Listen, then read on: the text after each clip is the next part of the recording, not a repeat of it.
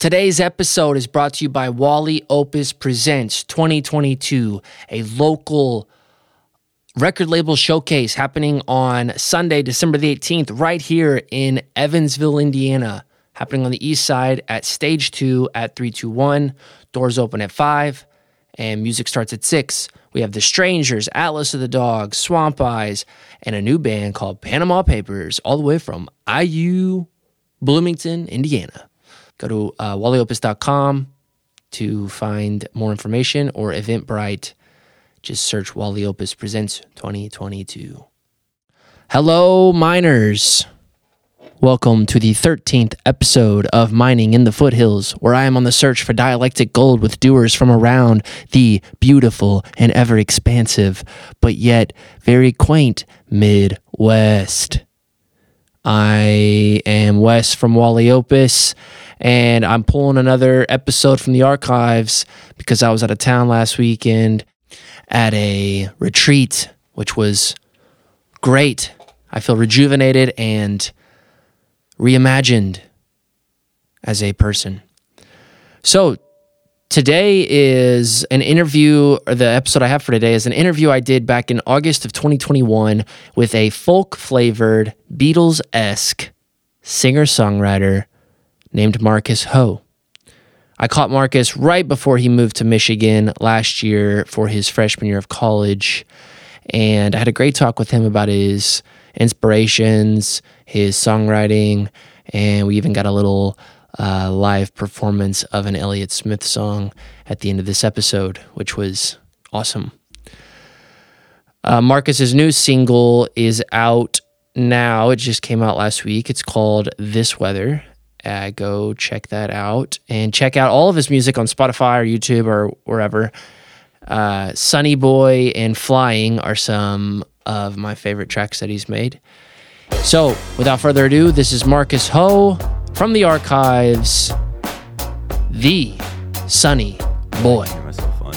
Okay, well, sweet. Well, Marcus, how do you say your last name? Hoh.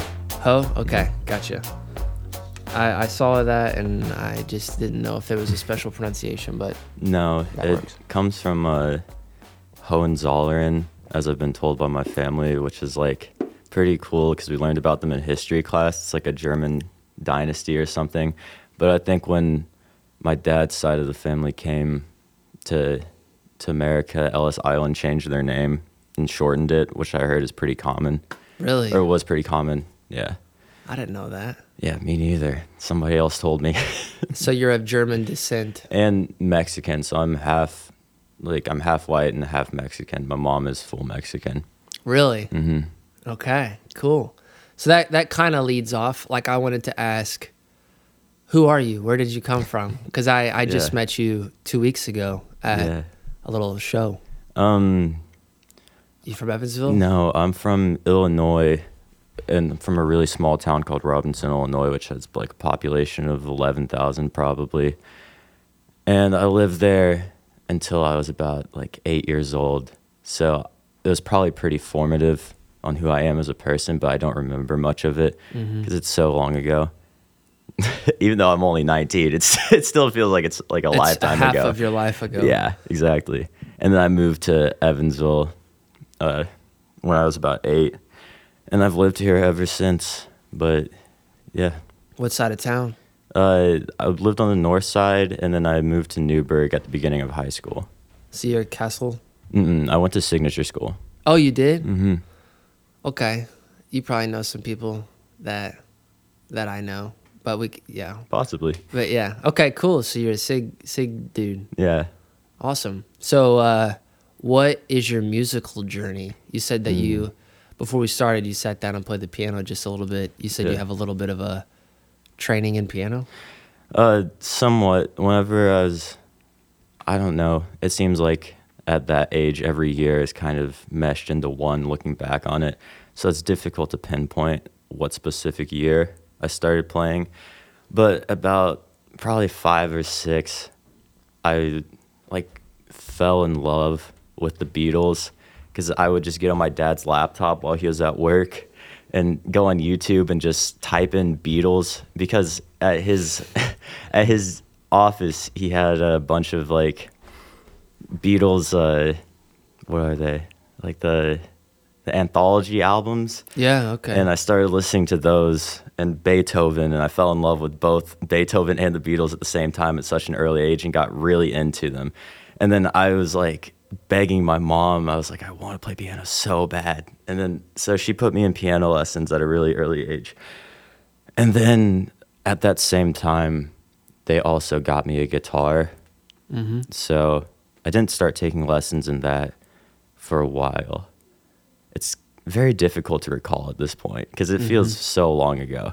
But I didn't really take lessons that seriously while they were going on because I didn't have like the the understanding of like why I'm learning the stuff I'm learning because I was Yeah. too young. I was like, I really just wanted to play Beatles songs, and I was like, why am I playing a major scale over and over again? Like this isn't translating in my head to what I want to be doing. Yeah. So I fell a bit with uh, I felt a bit disenchanted with the whole entire process of learning. So I kind of gave up on lessons, and then just started teaching myself. I guess.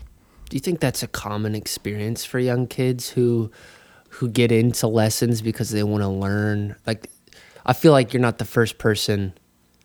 In fact, I feel like there's a lot of people who have said that uh, even the band I work with, the Strangers, Rylan, the guitar player, he went to like he learned classical guitar, but he and he's good, but he like he hated the experience. I, I can't speak for him, but I don't think he liked it because of that. He's like, I want to learn music. I want to learn performance. I want to learn.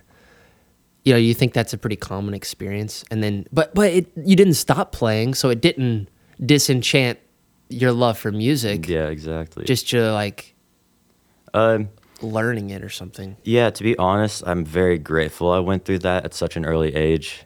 Looking back on it, I'll answer your question in a bit, but because I don't want to sound totally like jaded on the whole entire thing, because I'm really appreciative that I put in all of the foundational work at such a young age because I think it's really benefited me now because um, I don't know. I laid a pretty solid like musical base for myself that at the time I didn't know what I was doing. So Yeah. looking back, I am really grateful that I went through lessons. But uh, yeah, at the time it was a bummer. Like I think it happens with a lot of kids. It seems like I, it probably is a pretty common experience where, because I feel like at an early age, it's just difficult to grasp like why what you're playing isn't sounding like what you want it to.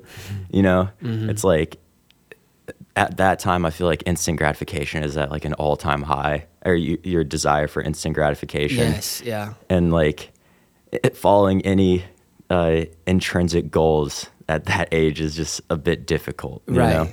It's hard to it's hard to at that young age understand that work i put in now pays off in the future because the Yeah. future is is a hard thing to grasp when you're eight or six or five Mm-hmm. Yeah. whatever that that Exactly. is but i will say yeah i i uh i did a little scrolling on your instagram and saw you playing some different things and yeah you i can tell you know how to play the guitar you're not just playing you're not just strumming chords, you know, which is its own thing. Like that's simple folk music, that's its own thing. But you have you have uh you have stuff going on that is a little more and even in your music I can hear uh like a like a depth of of training, which is I do agree. Like I'm glad that you're grateful for it cuz I think that it benefited you and you're only 19, so think about in 10 more years, Yeah, you know. I've been thinking that recently a lot, and thank you for uh, for saying that. Yeah, man. Uh, but uh, I was thinking because I was I was just recently in South Carolina with my family, and um, I brought along a classical guitar with me, Mm-hmm. and I was I like feel like I'm on like the cusp of like the next uh, next stage in my guitar playing, and I'm starting to get really into like I don't th- I don't know how much this is going to translate into the music I make, but it's more of like a thing for myself. I'm starting to play like full arrangements of songs like that involve like chord changes and melody playing at the same time, more like written in a classical style. Mm-hmm. And I was just it's like the new thing I found that like I can start to progress on again, and it's getting me really excited about guitar. And I was just thinking like if I continue because I play probably I probably play like every day about four to five hours like and I hardly miss a day. And it's not like I'm trying to. It's more so like I always am playing guitar whenever Yeah. I have the opportunity to. That's great. And I was just thinking like in like 10 years I feel like I'm going to be doing so well. like not not to toot my own horn or whatever. I'm just saying if I continue to put in this much work, I feel like it's going to get pretty decent at guitar, you know. There you go. Yeah, it's and now, uh, like on the contrary, now that you're this age, you can see like future. You know, Mm-hmm. like I'm 27, so you could see that you're 19. and By the time you're 27, if you put in that much work, yes, like you will be a different guitar player at that point. Yeah. That's awesome, man. Cool. Well, okay. When uh, when I met you the uh, a couple weeks ago, you said uh, you'd been making music. So you said you just came out with your first single, but you've been making music for years. So then I found on um, your Spotify or your SoundCloud, Molasses. What is this? Okay, yeah. So Molasses was a, a high school band I had with uh with two friends, and um, Okay.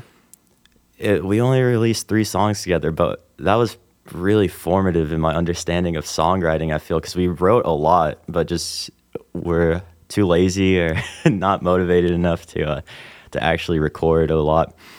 And it, yeah, it was just uh, it started me and my friend. My friend Ben has a great voice, and we were hanging out one day, and it was probably like two or three in the morning because we just enjoyed staying up late and going on YouTube and watching concerts and stuff. And I just started. I was like, dude, we should make a song or something. And he was pretty for the idea. So uh, I just I had like a interface already because I was I had started like recording some instrumental stuff. This is probably whenever I was about 16. Okay. I started recording some instrumental stuff around like 13, like just trying to figure out how to reproduce the stuff that I heard. Like whenever I was listening to music, it just interested me quite a bit.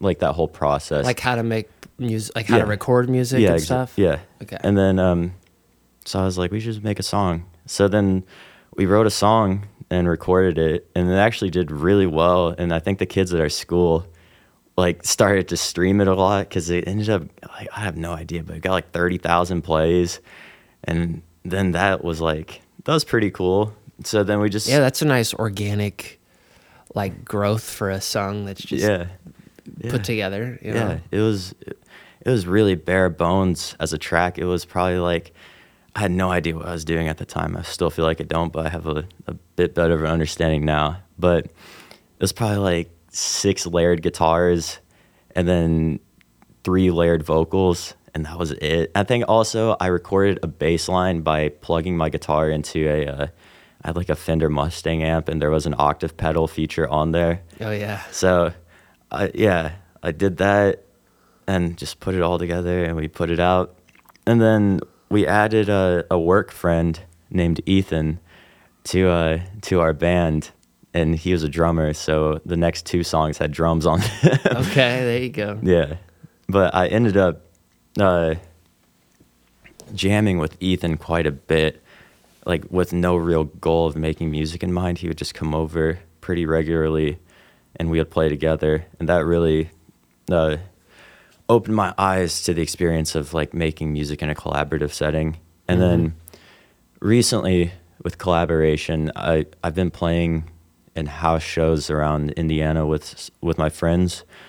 And um, I'm in like a, a collective of some sorts uh, Okay. called called Harlem, which is uh, it's I don't know whether or not to call it a band or a collective because like we have a lot of people in it. There's probably about seven people in it total, and there's some like it ranges from music to like art, and we put out music, but it's I feel like it's more than that. You know what I mean? Yeah.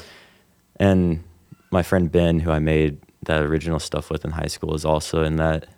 So I feel like I haven't been contributing that much to that to it recently, but That's okay. Yeah. yeah, they're ta- they're taking it pretty seriously, and it's pretty cool to see their growth as well. Yeah. So I feel like that's okay because you're putting out your own stuff right now. And Yeah. So so where, um, at what point did you diverge from this collaborative thing and go towards your own music project, or is your music project collaborative still? Are you Uh, playing all the instruments? on some of the stuff I play all the instruments. It's more so I like I've been wondering this myself. I guess I see myself as like a pro- a producer of my own music and that like if I can't play a part as well as I want to, I find somebody to play it for me, Yeah. you know? And That, I, just- feel like that's so um, honest of you and and without ego, like egoless. Because I mean, I just from my own experience, I know that bringing somebody onto your baby is a like it's a you have to let part of yourself die. You have to let part of yourself give that away. To in in being honest and saying this person is going to do it better than me. It's so that I, commend you on that. I think that Thank that's uh yeah that's Yeah, it's been an trust me. I had to deal with uh, the ego of a 17 year old kid, like Yeah. being like, "Oh, I can do everything myself." And there are times I find where I can do everything myself, but it, I realize my goal is not some self gratification of like, "Oh, look how good of a job I did." It's I'm trying to make the best music I possibly can, and I need to serve the music because that, that's the most important thing. I, I don't want to get a pat on the back for oh you played all the instruments, great job. You know, like Right. I've realized it's just not as important as making a good song. But yeah, so there is collaboration in that aspect, and that I usually have like my friend Caden. I'll have him come in. He's also in Harlem. I'll have him come in and play some bass because he is an insane bass player. So it's great. Uh, it's great having a lot of friends that are into the same thing as me because it's just like a pool, and we all we all draw from each other. And then I still I'll have Ethan play drums on a lot of songs, and um, Did Ethan Yeah. play drums on Sunny Boy? yes, he did. Did Caden play bass? Yeah, he did. Okay, so you played all the guitar parts. I played all the guitar and did like the production side of things as well. So take me. So let's go down that. So I, Sunny Boy has been like a slow burn for me. Like I listened to it the 1st time, I'm like, huh. I didn't like it. I didn't dislike it. It was just like, huh. But it was interesting. Yeah. So I listened to it again, and I listened to it again, and I've probably listened to it um, in the last week and a half, probably like fifteen Oh, to twenty times. Awesome to hear. That makes me so happy. Yeah, because I think it's a really, it's just interesting. I don't know why. Like it just keeps pulling me in for like more, and I I hear new things every time I hear it. I think it's a well written song, in my opinion. Thank you so much. Um, so so take me, take me into the production of Sunny and Boy. Like what, how does how does that song, how does that song, like how is it birthed? Like is it just you and a di- like do you come up with a good guitar and then you produce like what's produ- like what production, what do you do to make that song what it is right now? All right. So, uh, I moved to Utah and about. This is very connected. it doesn't Yeah. seem so right now, but it'll, okay, it'll get take there. Uh, I moved to Utah in November with a few friends to work at a ski resort because I'm currently on a gap year uh, from high school to college. And all I had out there was an acoustic guitar. And it made me really like reassess what my crutches were when it came to songwriting. And I realized that I was doing a very poor job at portraying like the emotions I was wanting to get across in the music I was making like at that time before I moved. So then I just really became dedicated to songwriting and singing and practicing like every single day. And um I eventually got to the point where I was writing a song every single day for like a while there. And at that time, I feel like everything was in line and it was like I don't know, I've experienced this before, but it seems like there's like times where if I'm really on top of everything in my life, I become somewhat of like an open vessel to like mm-hmm. whatever the universe is providing. Sure, And yeah. I, I mean that more than musically. I mean it like everything is like very intense and everything I'm experiencing is like super profound no matter what it like I just seem to be more receptive if I'm Yeah. like really on top of what's going on. And I was listening to this artist named Elliott Smith, who's like by far the my favorite artist of all time, and that changes a lot. But it seems like he has satiated a musical need that I've been looking for forever, and he has a song called "A Distorted Reality Is Now a Necessity to Be Free," which is a mouthful. It is. but uh, his opening line of that song was, and it's his last song that was ever on a on one of his albums. Like it's his last song ever that was on one of his albums. And it's I'm floating in a black balloon, and I was like, oh my god, that is such an amazing line. So then I took it, and I was like, it would mean the world to me to have his first, his last line be the first line of my f- first song that I put out. So Wow. then I just wrote around that line. I start like I wrote down in my journal, I'm floating in a black balloon, and started writing just based off of the emotions that evoked from me.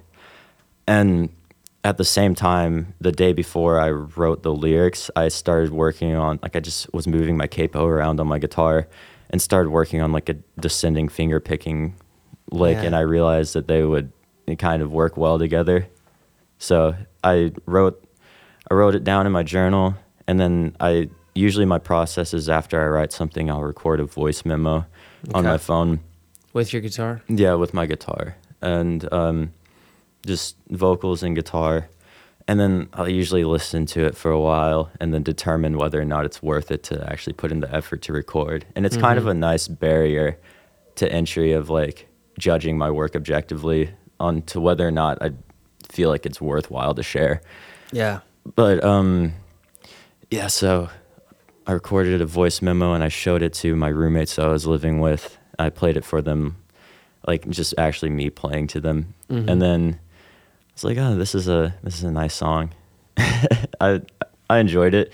So then, whenever I moved back home from Utah, so there's like probably like a three month gap between Okay. when I wrote it and when I actually recorded it. But I got back home from Utah and I finally had access to all my recording equipment again. That was the first thing I did whenever I got home was record that. So I laid down the guitar track first and then I doubled the guitar track, which I mm-hmm. just think it's nice because I like the stereo, stereo image it can get. Yeah. And then I um, recorded the vocals, like one vocal take of like the main melody. And then I started adding harmonies to the latter half of each verse because I thought that it sounded really nice. And um, it was just kind of fun, to be honest. And Those sorry to interrupt you, but those No, those harmonies add a they add the like little hint of darkness that the black balloon I think sort of uh, brings up. You know, like Yeah. it adds this little bit of uh, d- dissonant undertone that I think is like it's a nice touch. Thank you so much. Yeah. Uh, yeah. I don't know if I was cognizant at the time, but I feel like that was me recording that has shown me that it's pretty important just to get out of my own way and kind of let I guess my subconscious just determine what's going to sound the best. And to be honest, at that time, I like I I still was pretty uh I still lacked confidence in my singing, so I did probably about seventy-five vocal takes, and I just I, I'm not. It's funny, but at Yeah. the same time, I'm not exaggerating. I, No, I I'm believe you. Very like there is like something. It's I've gotten over it recently, or starting to, but like it would every time I would do a vocal take, it would be so disappointing every time I'd hear it that it was like a visceral, just like upset reaction.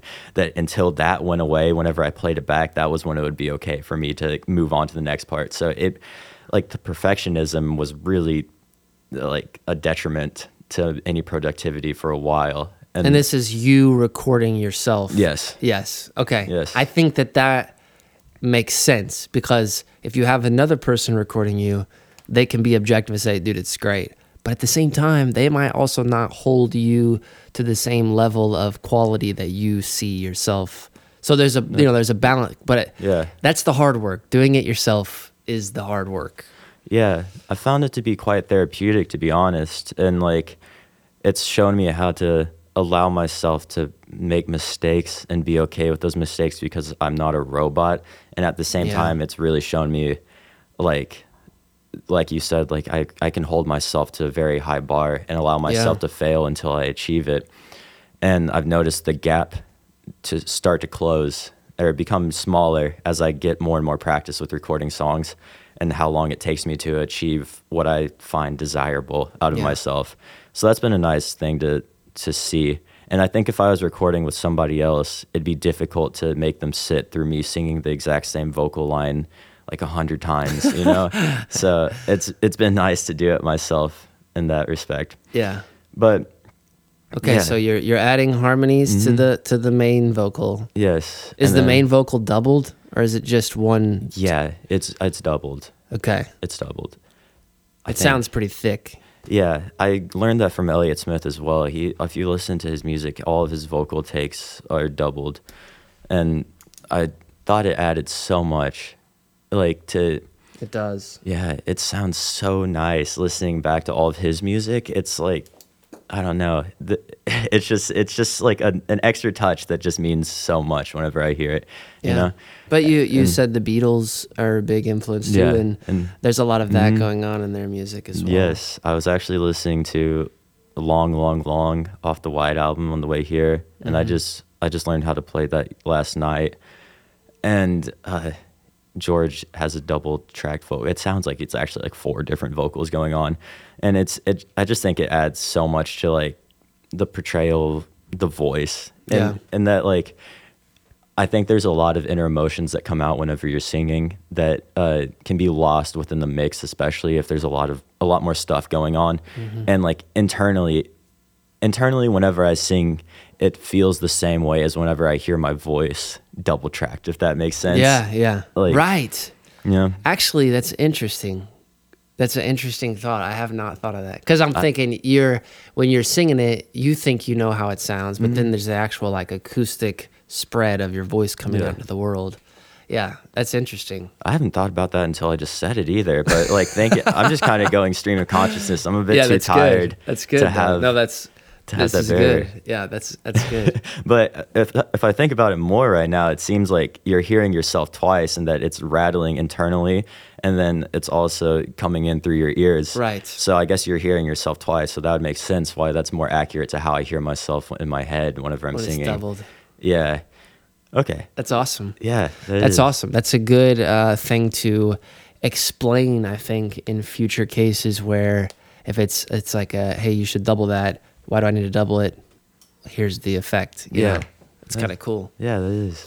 Okay, so so you got so it sounds like you do a lot of vocal work Yeah. Yeah. on like for let's stick with Sunny Boy. So you're Mhm. doing like a lot of vocal work with Sunny Boy, and then you only have two guitar parts at this point, or do you start Uh, adding layers? Or Yeah, so the recording process for the guitar is that I sat down with the click track and I just played it all the way through once. And then I went back and played it all the way through again. And I kind of enjoy doing it, one for the stereo spread that you can get with two tracks, but also like the minor deviations that occur whenever you're playing the exact same part, I think adds Yeah. a lot to the replayability because then like the more and more you hear it, you'll notice like the tiny imperfections. And I think that adds a lot to the recording overall. yeah, So whenever I went through it twice with two acoustic guitars, I, after I got those down, that's when I worked on the vocals. And then after I got the vocals and the guitar done, um, I went through on the choruses. I added uh, electric guitar, uh, kind of just harmonizing with what I was playing with the acoustic. And then I also, um, I'm trying to remember. I on the second chorus, I did that same electric guitar, and then I also added an organ hmm and a shaker and like a noisemaker, and um. Excuse me. After I got all of that done, I texted Ethan and I was like, "Hey, I have a song that I need you to come over and record drums on." So he came over, and uh, we just workshopped some different drums on the track to see where it would fit, and got those recorded. And then lastly, I got my friend Caden to come over and record some bass. So Sweet. I'm was- glad that you waited on the drums um, when they come in. I think it's tasteful no, thank you. at that point. You know what I mean? Versus Mhm. like the entire song has drums in it or and or bass. I think it was a nice build up Thank you. to then introduce them. So, did you record the drums? Yeah, I recorded the drums at home, and just Ethan, Ethan playing. I wasn't playing. I just, but I recorded them. He he brought his drum set. Yeah, he keeps he keeps his drum set at my house. Oh, that's convenient. it is really. well, if you jam a lot, that makes Yeah. sense. Yeah, Sweet. I think he prefers it that way, actually. Yeah, I'm sure. Dude. like it, it was really nice too because I've become somewhat of a drummer just having it there. I was like, I might as well learn. Yeah. you know. So that's afforded me the ability to record whenever he's not available, which he's a very busy person. So it's it's Is rare Ethan, now. Is Ethan Azip? Ethan? Yes, Okay. I met Ethan two years ago or a year and a half ago. he is like a brother to me. He's one of my best friends That's in the awesome. whole man. world. Yeah. Yeah. So he was at the show with you, or you Yeah. guys were at the show together. Mhm. Awesome. Thanks to Ethan, because I feel like that's sort of how he gave us the introduction. Yeah. So that was nice. Yeah. So okay, so then you you get this. So what software do you use? I use Logic. Okay, so you use Logic to track Mhm. everything, and then somebody else mixes it. Yes. So in high school, this ties back to Molasses, the high school band. Okay. We were kind of obsessed with this band named Boy Pablo. Have you heard Okay. of them? I don't think so. They're like an indie pop band. They're really big with uh, with uh, the kids I was hanging out with. That was like our idol. You know, like it was Yeah. because they were they weren't that much older than us, and it was showing us like, oh, we could do something with music. And um, my friend Ben just started like doing some internet deep dives and uh, found who their producer was and messaged him on Instagram and he mixed our music for our last two songs with Molasses and I've just stayed in regular contact with him and he mixes all of my music now. So that's been pretty cool to be able to work with him. That's awesome, man, and it Mhm. sounds good. That was thank you. honestly that was one of my first um like uh clicks when I turned on Sunny Boy. Was like, oh, it sounds really good. Like it sound like the quality is. Thank you. yeah, it sounds good. So I think that's a it's an homage to your to your recording and your performance, but also to No, to he- the mix mix yeah. engineer there. He definitely adds so much. It's like I'm like waking up on Christmas morning because he's like he lives in Norway. Oh, really? yeah. So it's like there's a seven hour time difference. So I'll send him something in the day, and I'll wake up to whatever he sends me back. And it's like I wake up in the morning and see a text from his name's Eric Dorsheim, and I see a text from him, and it's just I'm so excited to go out to my car and listen to whatever he sent me back. it's it's the best. Oh, that's great, Yeah, I get so excited I love that. it that like adds a whole entire another dimension to to the payoff for me you know like Absolutely. and I think it's also another credit to the putting yourself aside and saying instead of me trying to do everything, I'm going to bring on this guy Mm-hmm. who can better serve the mix than perhaps I can. And does Yeah. he does he give you um, objective feedback ever? Like, as in like uh, any production feedback or like this isn't working, this is, um or is it just he just mixes it and he'll he'll tell me whether or not he enjoys the track. But uh used to with molasses he would be pretty forthright because we were super young. I think he was just like trying to help us push us along a little bit. He would tell us like hey you should add synth part here. You should add something here. It would, it would help a lot. And he's actually done that. He did that for a few molasses songs uh himself. Like he would add a part or two. Yeah, and um but now i feel like i've got uh i've gotten to the point where i'm more okay with the decisions i make and understand why the decisions i'm making are happening that i he hasn't really like thought of anything to offer i guess or hasn't you know? And I, I don't know if i'd be as receptive at this point to uh, to it. Not saying that i wouldn't be i'm just saying like i i make pretty deliberate decisions with what i'm doing. And like i've i everything i'm doing is on purpose within the music so Yeah. you know i don't know yeah. So it's really not as necessary at this point. yeah even though i would love his feedback i actually sent him two songs a few days ago and asked him for some production feedback so because i i don't know where i'm going in particular with like a few parts in those songs so i'm not saying i'm closed off and i'm like some bastion of knowledge when it comes to production at this Yeah. point i'm just more okay with the decisions i'm making you know Yeah. Cool. All right. So that's that's Sunny Boy. yeah Did you do the artwork? No, my friend Chloe did the artwork. It was Really? yeah, it was awesome. It made me feel so happy that she was willing to do it because I was like, I'll pay you, and she was like, you don't have to pay me, it, and it like warmed my heart. And it actually ended up looking like the album cover for uh, "Wheels on Fire" by Cream a little Okay, bit, which is like I she I don't know if she's listened to that before, but it's one of my favorite album artworks. So it, it got me really excited to see that. The yeah, end, it's it an interesting black and white, uh, really, really heavy, dense line work. Yeah. You know, Yeah. but it's cool. I could look at it for a while, and Yeah, she's a great artist. I wasn't expecting it to be black and white, to be honest. I, I didn't tell her what to do on that. I was like, you can do whatever, because I feel like that's also a thing I've learned with getting my friends to play is like I need to know when to step back, uh, like get them to play on my songs. Is like I think the best will come out whenever what they're compelled to play is what they play. Do you know what I mean? yeah. Like with some direction by me, but at the same time, allowing somebody to be emotionally moved and express that emotional movement is Sure. like I've I found to be the best quality Mm-hmm. in the in the results. You know. yeah, because I feel like even even if you give your two cents and then step away, but you already kind of gave your two cents with making the song and saying, "Here's what Mm-hmm. I got.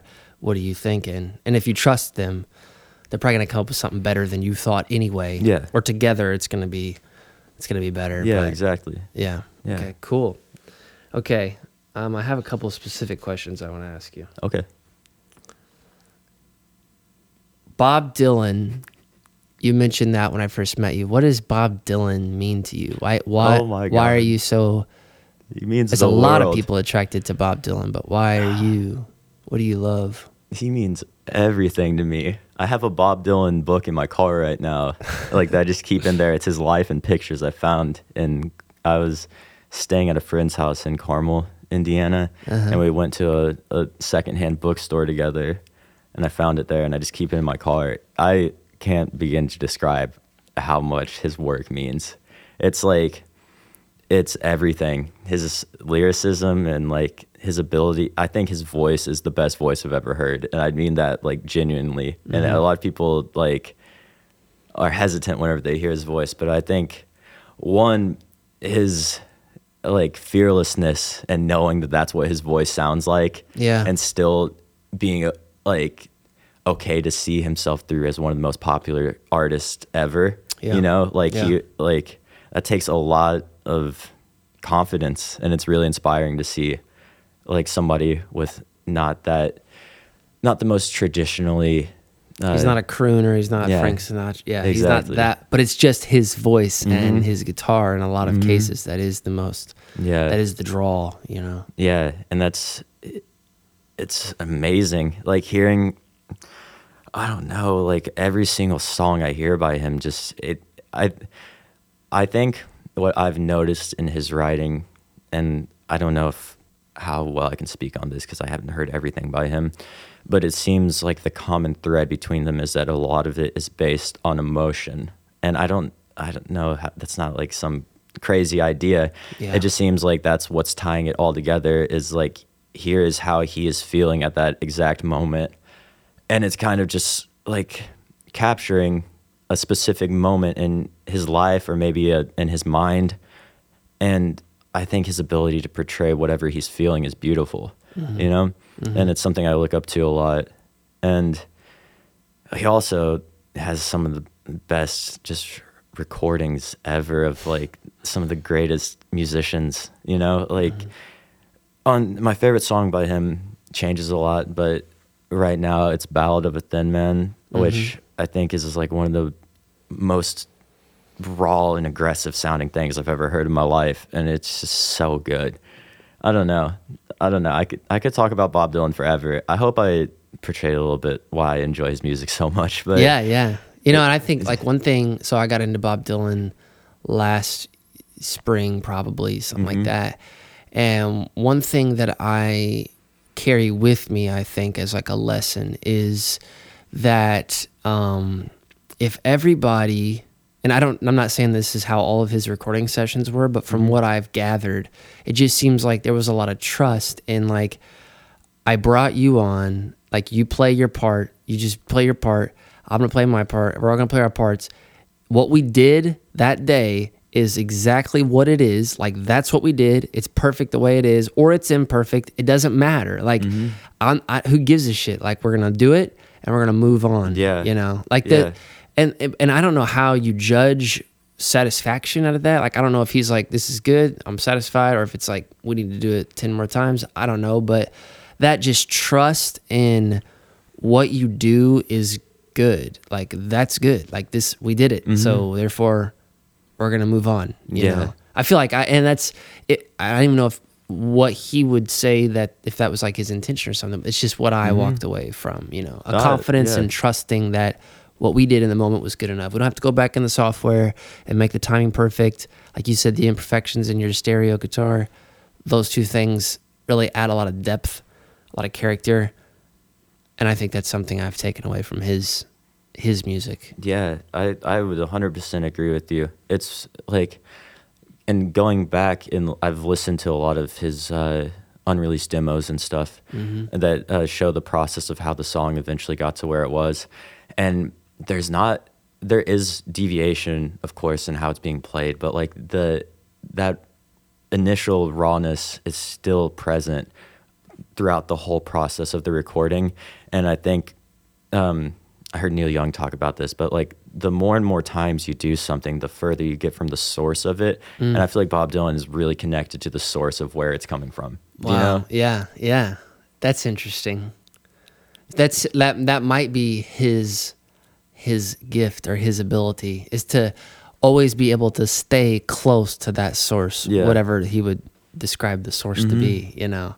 Yeah. So that every single performance sounds like an original performance and not a rendition of what he once yeah.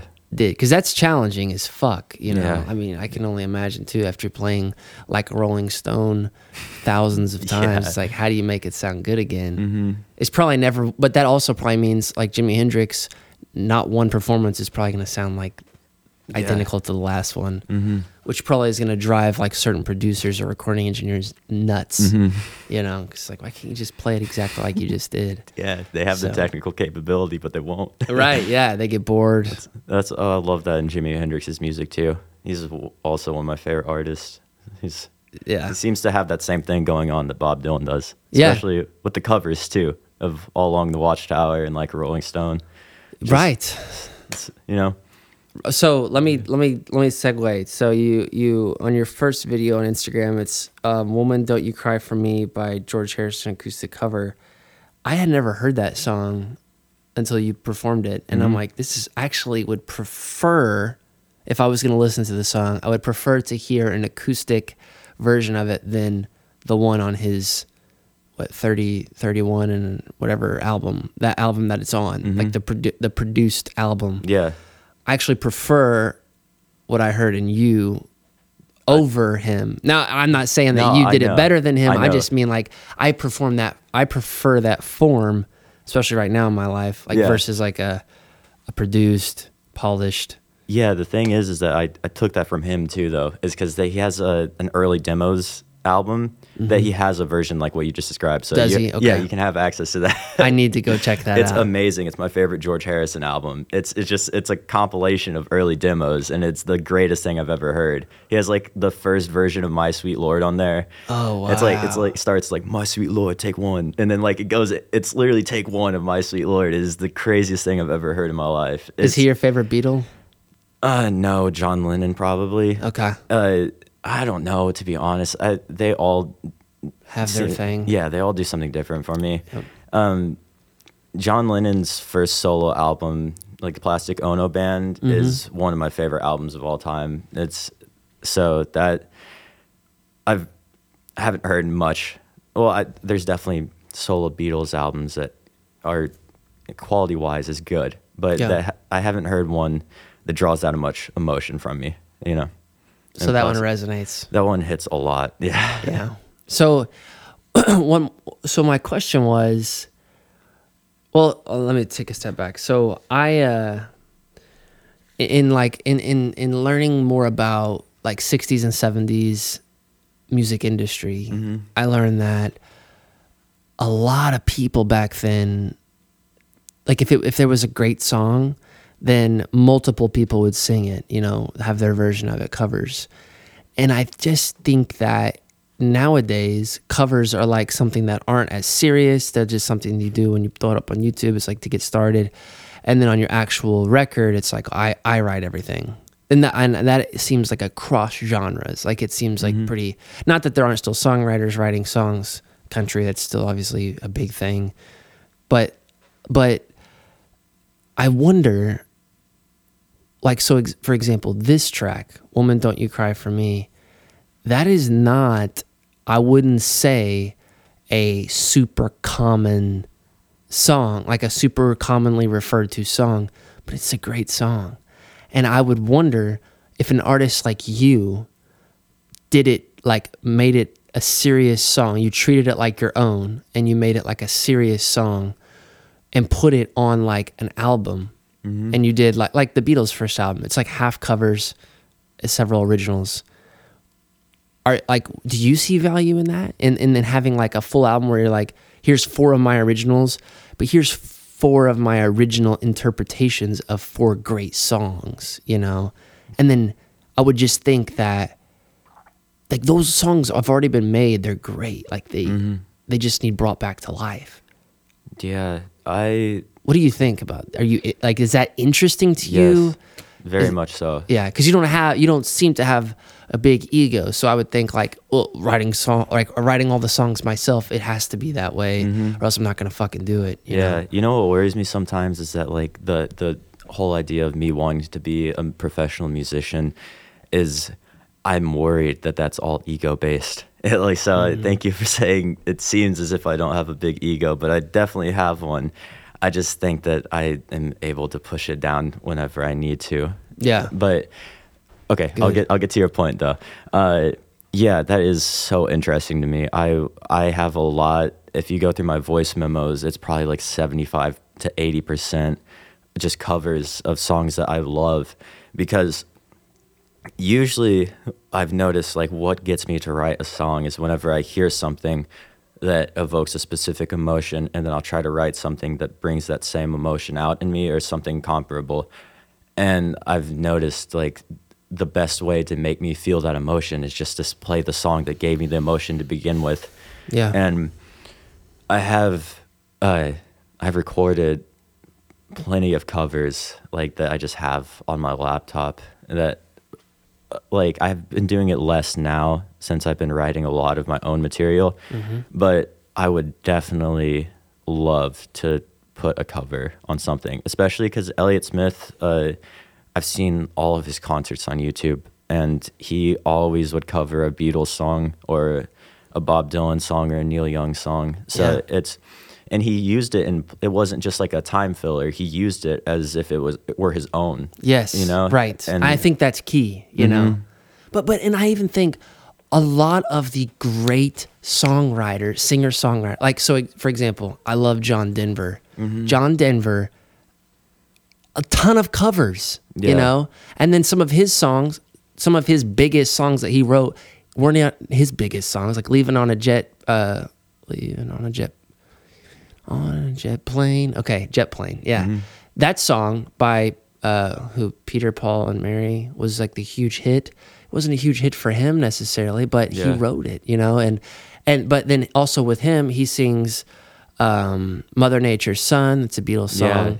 Um, Does he he does a version of that? yeah, on That- his album. It's the second song on Rocky Mountain High. I need to listen to that because that is not even on a Beatles album. That's on like that's a demo. I Yeah. I, want to know how he heard that. Yeah. Because like that wasn't officially released or anything. Like whenever he was in art, like whenever he would have been recording that, that's crazy. Yeah. That's oh my god. I was just listening to that yesterday. Awesome. Yeah. And, and, and even like John Denver has one that's um, Grandma's Feather Bed. It's like Mm-hmm. an old poppy or like bouncy Yeah. uh, uh, folk song. And I'm a, I'm a music teacher during Mm-hmm. the day. I do two days a week. And I'm going through some of the material and I see Grandma's Feather Bed in this old songbook. I'm like, no fucking Yeah. way. Like, That's dude, awesome. This is like awesome That's- John Denver yeah. song. So, and I just think like, but then, but then at this on the same album, he's got Rocky Mountain High, which he wrote, which is a great fucking song. So, Yeah. and, and then like, so then Paul McCartney covers a ton. Like, I just listened to a podcast about all of Paul McCartney's covers, Mm-hmm.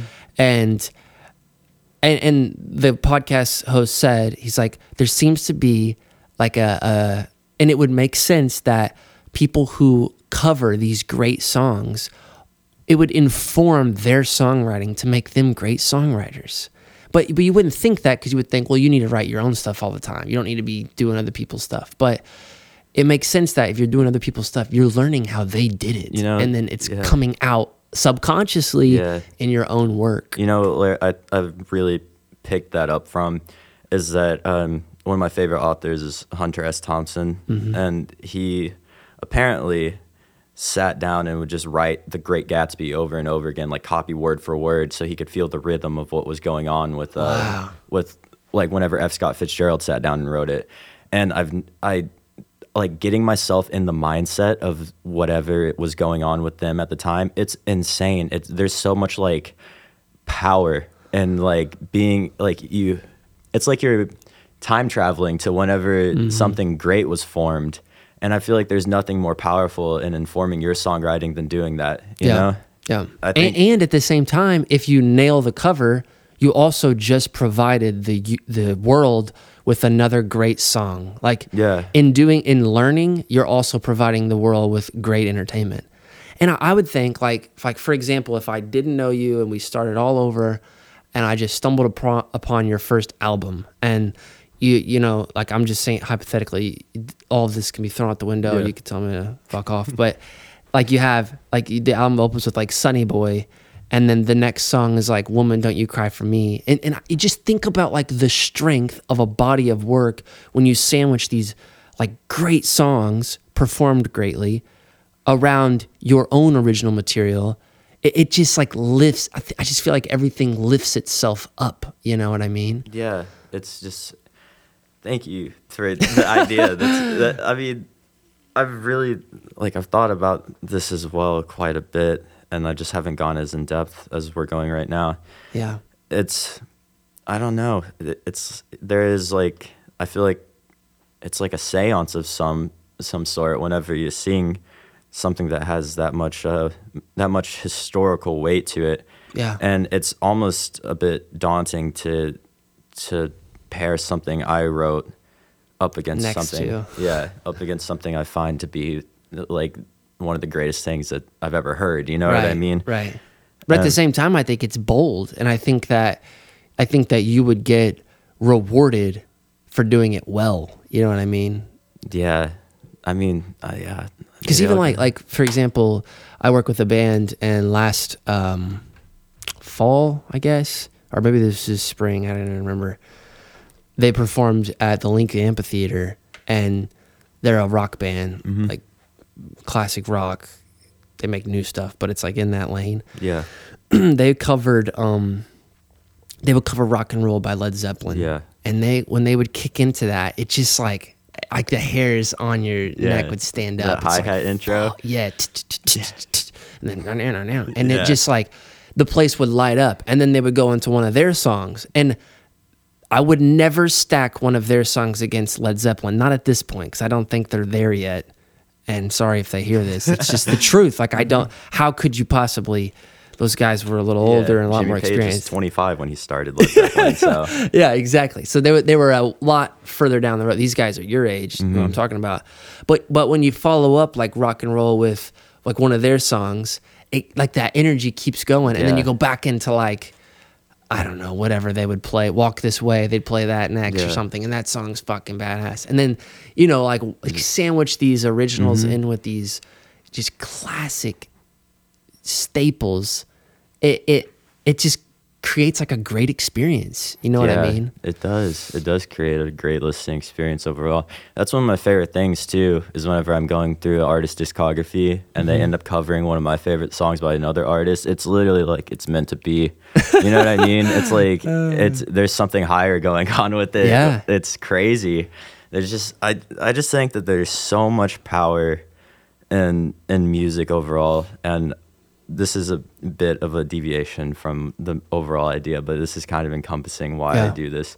And so there's just so much power in um, being able to make some sense of what's going on in in a in a way that is um, universal, and it. I'm so grateful that I have developed the ability to be able to play music because I have no idea what else to do, and it just it it just like I don't know. It just seems like I feel it's like since the beginning of time, man has probably been beating on the ground with sticks rhythmically or something. You know what I mean? Sure, yeah. And it just every time I play something, I feel like it's not like an ever present thing. Well, it is ever present, but it's not like constantly on my mind. But there's just something whenever me or anybody else plays a song, it's like you're harnessing like like all of the songs ever created before and it's just beautiful like it's like you're connecting with the world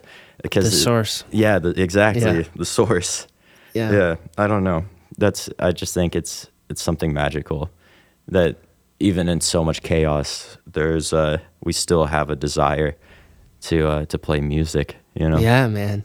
I know, and I that's yeah, well said. Like I know that that that is a hard thought to articulate, but um you said like something I'll have to go back and listen to it to like actually grasp it, but something about like you can make sense of it, like the the ability to make sense of something in in a moment by listening to a song yeah that is a wonderful thing, you know? And especially, so then at that point you walk away, you're like, man, I've experienced it. And then maybe you go back and listen to it, you don't quite get the same feeling from that song or something, but then you would discover a new song. Like, like Yeah. last week, I'm driving in my car. You know the song Magic Man by Heart? no i haven't listened to much heart I'm a magic man. It's their like big hit. You would know it if you heard it probably. probably Come on over. I don't know, whatever. But you just check it out sometime. So Okay. it's a long song, and I'm mm-hmm. listening to it in my car. I'm like, I've never really fucked with this song. I never even gave it the time of day, really. Yeah. And then I'm just listening. I'm like, God, it's a really good song. Yeah. And then at the end, it's like it's just this long, drawn out sort of jam. And then here comes some like synthesizers. Mm-hmm. I think I have heard this before. Okay. I think I have heard this. I think it, I think I had a very similar experience to you with the song actually. Yeah. On the because it came on the radio. Uh, Yeah. Sorry, keep going with your. this thing. is where I'm at. Yeah. So I'm driving and I'm like, listen to it. And I start, you know, it's like you find something interesting, you like keep turning, like, all right, I'm gonna turn it up a little bit. I'm gonna turn it up a little bit more. And then by the end, I got it cranked. And then it Mm-hmm. Like drops in like this bass, uh, this synth like sweeps down and then drops into this bass tone, like waving bass tone. And the song's still going. I'm like, holy shit, this is dope. Like, Yeah. and then now I, lo- and then like, I have just been like I have just been uh like elevated once again to this like awe. I'm in awe again of like how did they do this to a song that I ignored my whole life, probably just background noise, and then it's like whoa, I discovered something new. Like I have I have reconnected with this. Like I feel like they probably felt when they heard that, like when they found that, like oh God, this is sick. You know? Yeah, that's uh, uh, going off of something you just said within that, uh, like getting to like. I was listening to "I'm So Tired." I also I listen to more than the Beatles. this is just it just it seems to be like a, a a well that I constantly go back to for inspiration, though. Yeah. but you um, and many many yeah, others. Yeah, yeah, I'm not alone in that. No. uh, but I was listening to "I'm So Tired" and I was like falling asleep while I was listening to it, and I got into that stage where like before you fall asleep, where it just seems like you're like you could be awake or could be asleep. You Yeah. really don't know. And I started to like have like such a crazy, vivid imagination of uh, John John Lennon in his vocal booth recording that, and like his mouth was like syncing up with uh, with like the words that were coming out of my phone, and it was crazy because I just I like I've thought about it before, but I really thought about like what it would have felt like to be in the studio after he created something like that. And like just listening back to it for the first time, so that's interesting. You said that with the heart song, because if they did something like crazy with a synth bass or something. I Yeah. feel, I would because whenever my friends show me stuff they're working on, especially if they've got their studio monitors cranked, that's always going to add a little bit to it. but uh, it's like you can if they're sitting in the room with me, I can uh, feel like coming off of them how they felt when they first heard that what they Yeah. created and it would just be so like i'm i'm really grateful i have friends that make music because i get to be there for that you know Sure, yeah. Uh, do you think I've wondered this, do you think that virtual reality will get to the point where you could type in um, 1964 uh, Abbey Road studio, Studio Two, and like go in there. You're like in the control room, and George Mar- George Martin's beside you. The Beatles are right there, and we're playing back like, like for example. So I, I just read a book on George Martin, and it was about uh, he was describing recording Twist and Shout, Yeah. and how it was like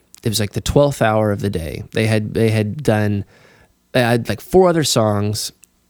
John's voice was shot, so they mm-hmm. said we have one take, and they're like, "What track do we want to do?" They took a break. What track do we want to do? And then they remembered that Twist and Shout was like a staple of their live performance, a cover, and so they knew. So John tears his shirt off, steps up to the mic, and he sings it and just shreds his larynx. Mm-hmm. So then he called that song forever a larynx shredder. Yeah. And um, then then they just describe how George Martin's like, let's do, let's run it again. Like it was, it was shot. Like they had mm-hmm. nothing left. And so it was one take, first take. Yeah. And the twelfth hour, that one take before the end of the session, and then he describes like listening back to it, how like just how excited, like they just knew something was happening in mm-hmm. that moment. Like, whoa, like this is amazing. So I just like I wonder, do you think there would be an experience one day? Obviously, it will probably never touch the original, Yeah. but to go back. Because I mean, I guess the closest thing we get to it now is reading about it in a book or seeing mm-hmm. something in a movie, but Or like- some studio outtakes or something. or some studio outtakes. Yeah. Then you hear that you hear the excitement, you Yeah. know. But Man, I I mean, it will 100% get to that point. Technology is terrifying to me. it, it was so it's Yeah. probably not that far away. I You're don't right. know if I would want to do that though. That kind of takes away some of the magic. it does. It's it kinda- totally does. You know, like uh, seeing videos from like the '60s of in black and white of like um, of concert footage or like studio footage or just day to day life of an artist that I really enjoy from that time period is like it's almost like a movie in that it's really difficult to realize that this actually happened. Like the moment Right. that's being filmed was real, and Yeah. like I um I think if I could actually experience that moment, it would something would be taken away from it. But it is a it's probably gonna happen. Like Probably. what you just described. You know, um yeah, also I just thought it was funny that I I do listen to a lot more music than the Beatles. I'm sure you do. Yeah. I'm sure you do. Okay, so let me ask you this. yeah. What Okay, so we you said uh, something about uh, to to talk about wanting to be a professional musician. There's some sort of ego involved, but what is what is your dream or like what is your goal? What would you like to do? Like what you're young still, but you're making some interesting shit. What what do you want to do with this? Like what what's your goal? Do you if you have one, how could you Yeah. articulate I what you would love to do with your your life in music? I would love otherwise. so much to be a musician for the rest of my life. If I was thinking about this in the shower this morning, it, it's this is something that plagues me constantly. Like it's like at least once an hour, I like near panic attack because of this. Like because it's so frightful to go into a career path that doesn't have the certainty that can come with like uh, Absolutely. with like a uh, uh, like a computer science degree. Even though there's nothing wrong with that, you know what I mean? Like, and I There's have a lot no of friends. um like like commonly familiar bedrock of stability that Yeah. comes with a path down Exactly. music. Exactly. There's no job application or anything. Right. And I don't know how health insurance or anything would work out with this. Yeah, you yeah. know? And um but over like besides career aspirations, that's less so what I'm worried about at this point in my life because I don't have the need to be worried about it right Yeah. now, which I'm pretty lucky for. And um I want to be able to continue to create things, or at least begin to create things that make me f- make other people feel inspired in the same way that I feel inspired whenever I hear the stuff that I love. That is my main goal in life, is just to inspire other people, to, you know, just inspire other people. Mm-hmm. That's that's it. That's all I could hope for with my music. To to provide others with the feeling that you have been provided Yes, by exactly. those before us. Exactly. Yeah. That's all I want to do in life. That's the only, th- and that's the only thing I could imagine myself doing forever.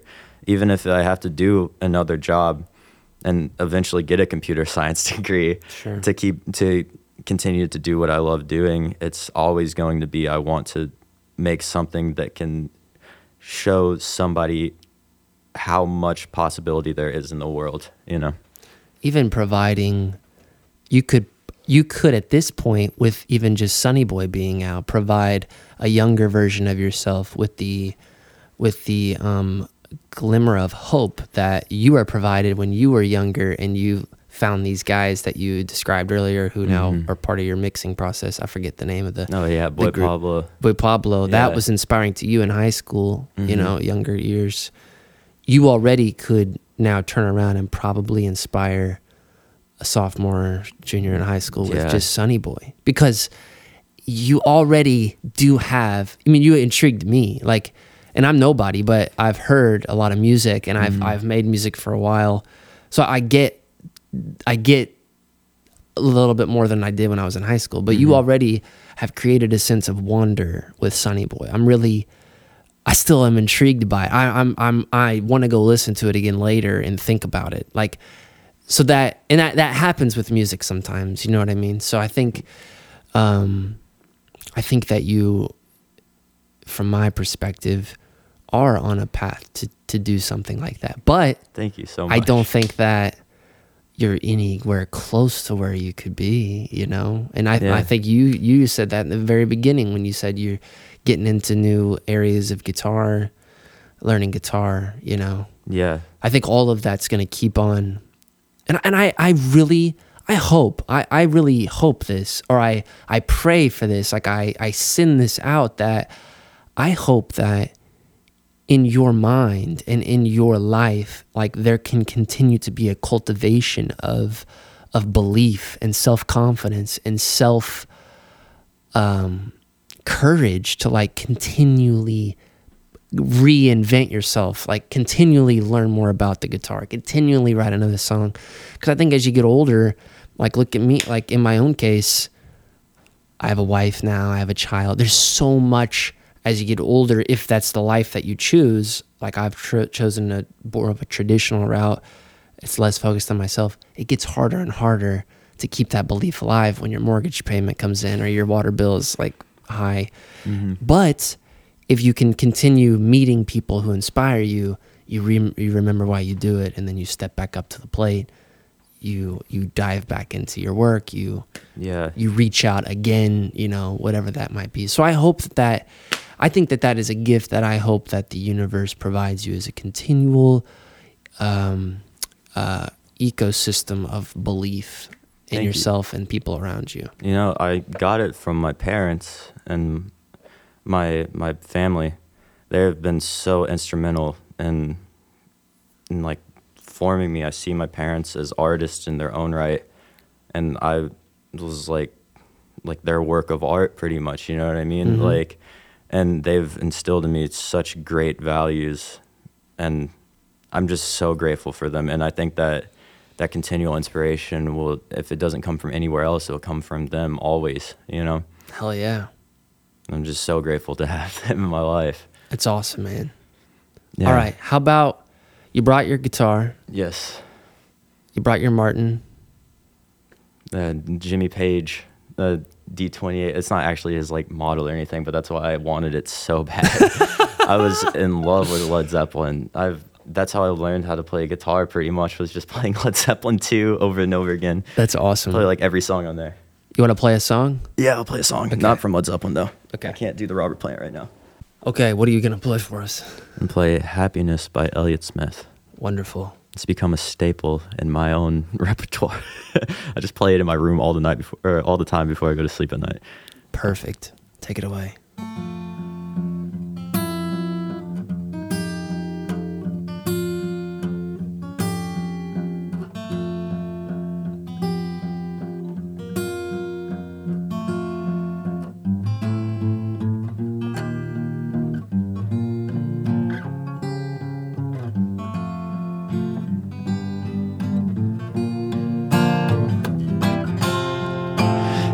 Activity is killing the actor. And the cops standing out in the road, turning traffic away. There was nothing he could do until after, while his body been buried below. Way back in the day, oh my, nothing else could have been done. He made his life a lie, you know. He might never have to know anyone. Made his life a lie, you know. I told him that he shouldn't upset her, and that he'd only be making it worse, involving somebody else. But I knew that he'd never forget her while her memory worked in reverse to keep her safe from herself. And oh my, nothing else could have been done. Made her life a lie, you know. She might never have to know anyone. Made her life a lie, you know.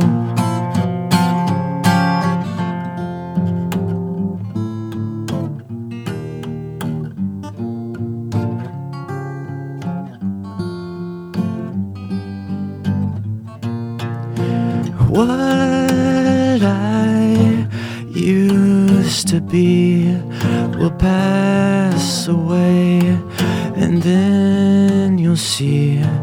that all I want now is happiness for you and me. So tell me this: you have tomorrow. You leave to pursue your philosophy degree Yes. at Michigan University, University of Michigan, Yes. and you leave in the morning. Yeah, I'll leave in the morning. What do you do the rest of today? I'm gonna go home and record probably. Um, if there's anybody, most of my friends go to IU. If there's any of my friends that are still home that I haven't said bye to, probably seek them out, say bye to them. Probably just gonna keep a mellow day, watch a movie, skateboard probably. Sweet. Nothing much, you know. Okay. Awesome. Thank you for doing this. Thanks for coming through. Yeah, thank you for having me. Yeah. Amen. And and best of luck this year. Thank you. And hopefully I see you when you come home Yeah. again. I'll have to do this again. Yes. A follow up interview. That's right. All right. Awesome. Discussion. All right.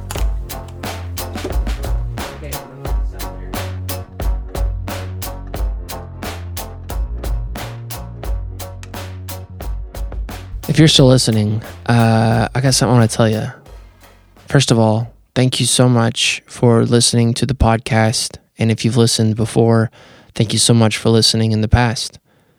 Um, the podcast is a way for me to meet people and to learn and to hopefully share uh, in a dialogue with uh, an interesting person and filter it through this channel and into your life. And perhaps there's something in there that you can pull from or learn from or just maybe find entertaining. So thank you so much for listening. Um, I know how it is to have a billion options, maybe even a trillion options of ways to spend your time in 2022, almost 23. So thank you for spending your time on this channel. I very much appreciate it. Follow us on Instagram, say hi. Most of you who listen already do, so thank you. And uh, please keep listening. Maybe share with a friend. Thank you.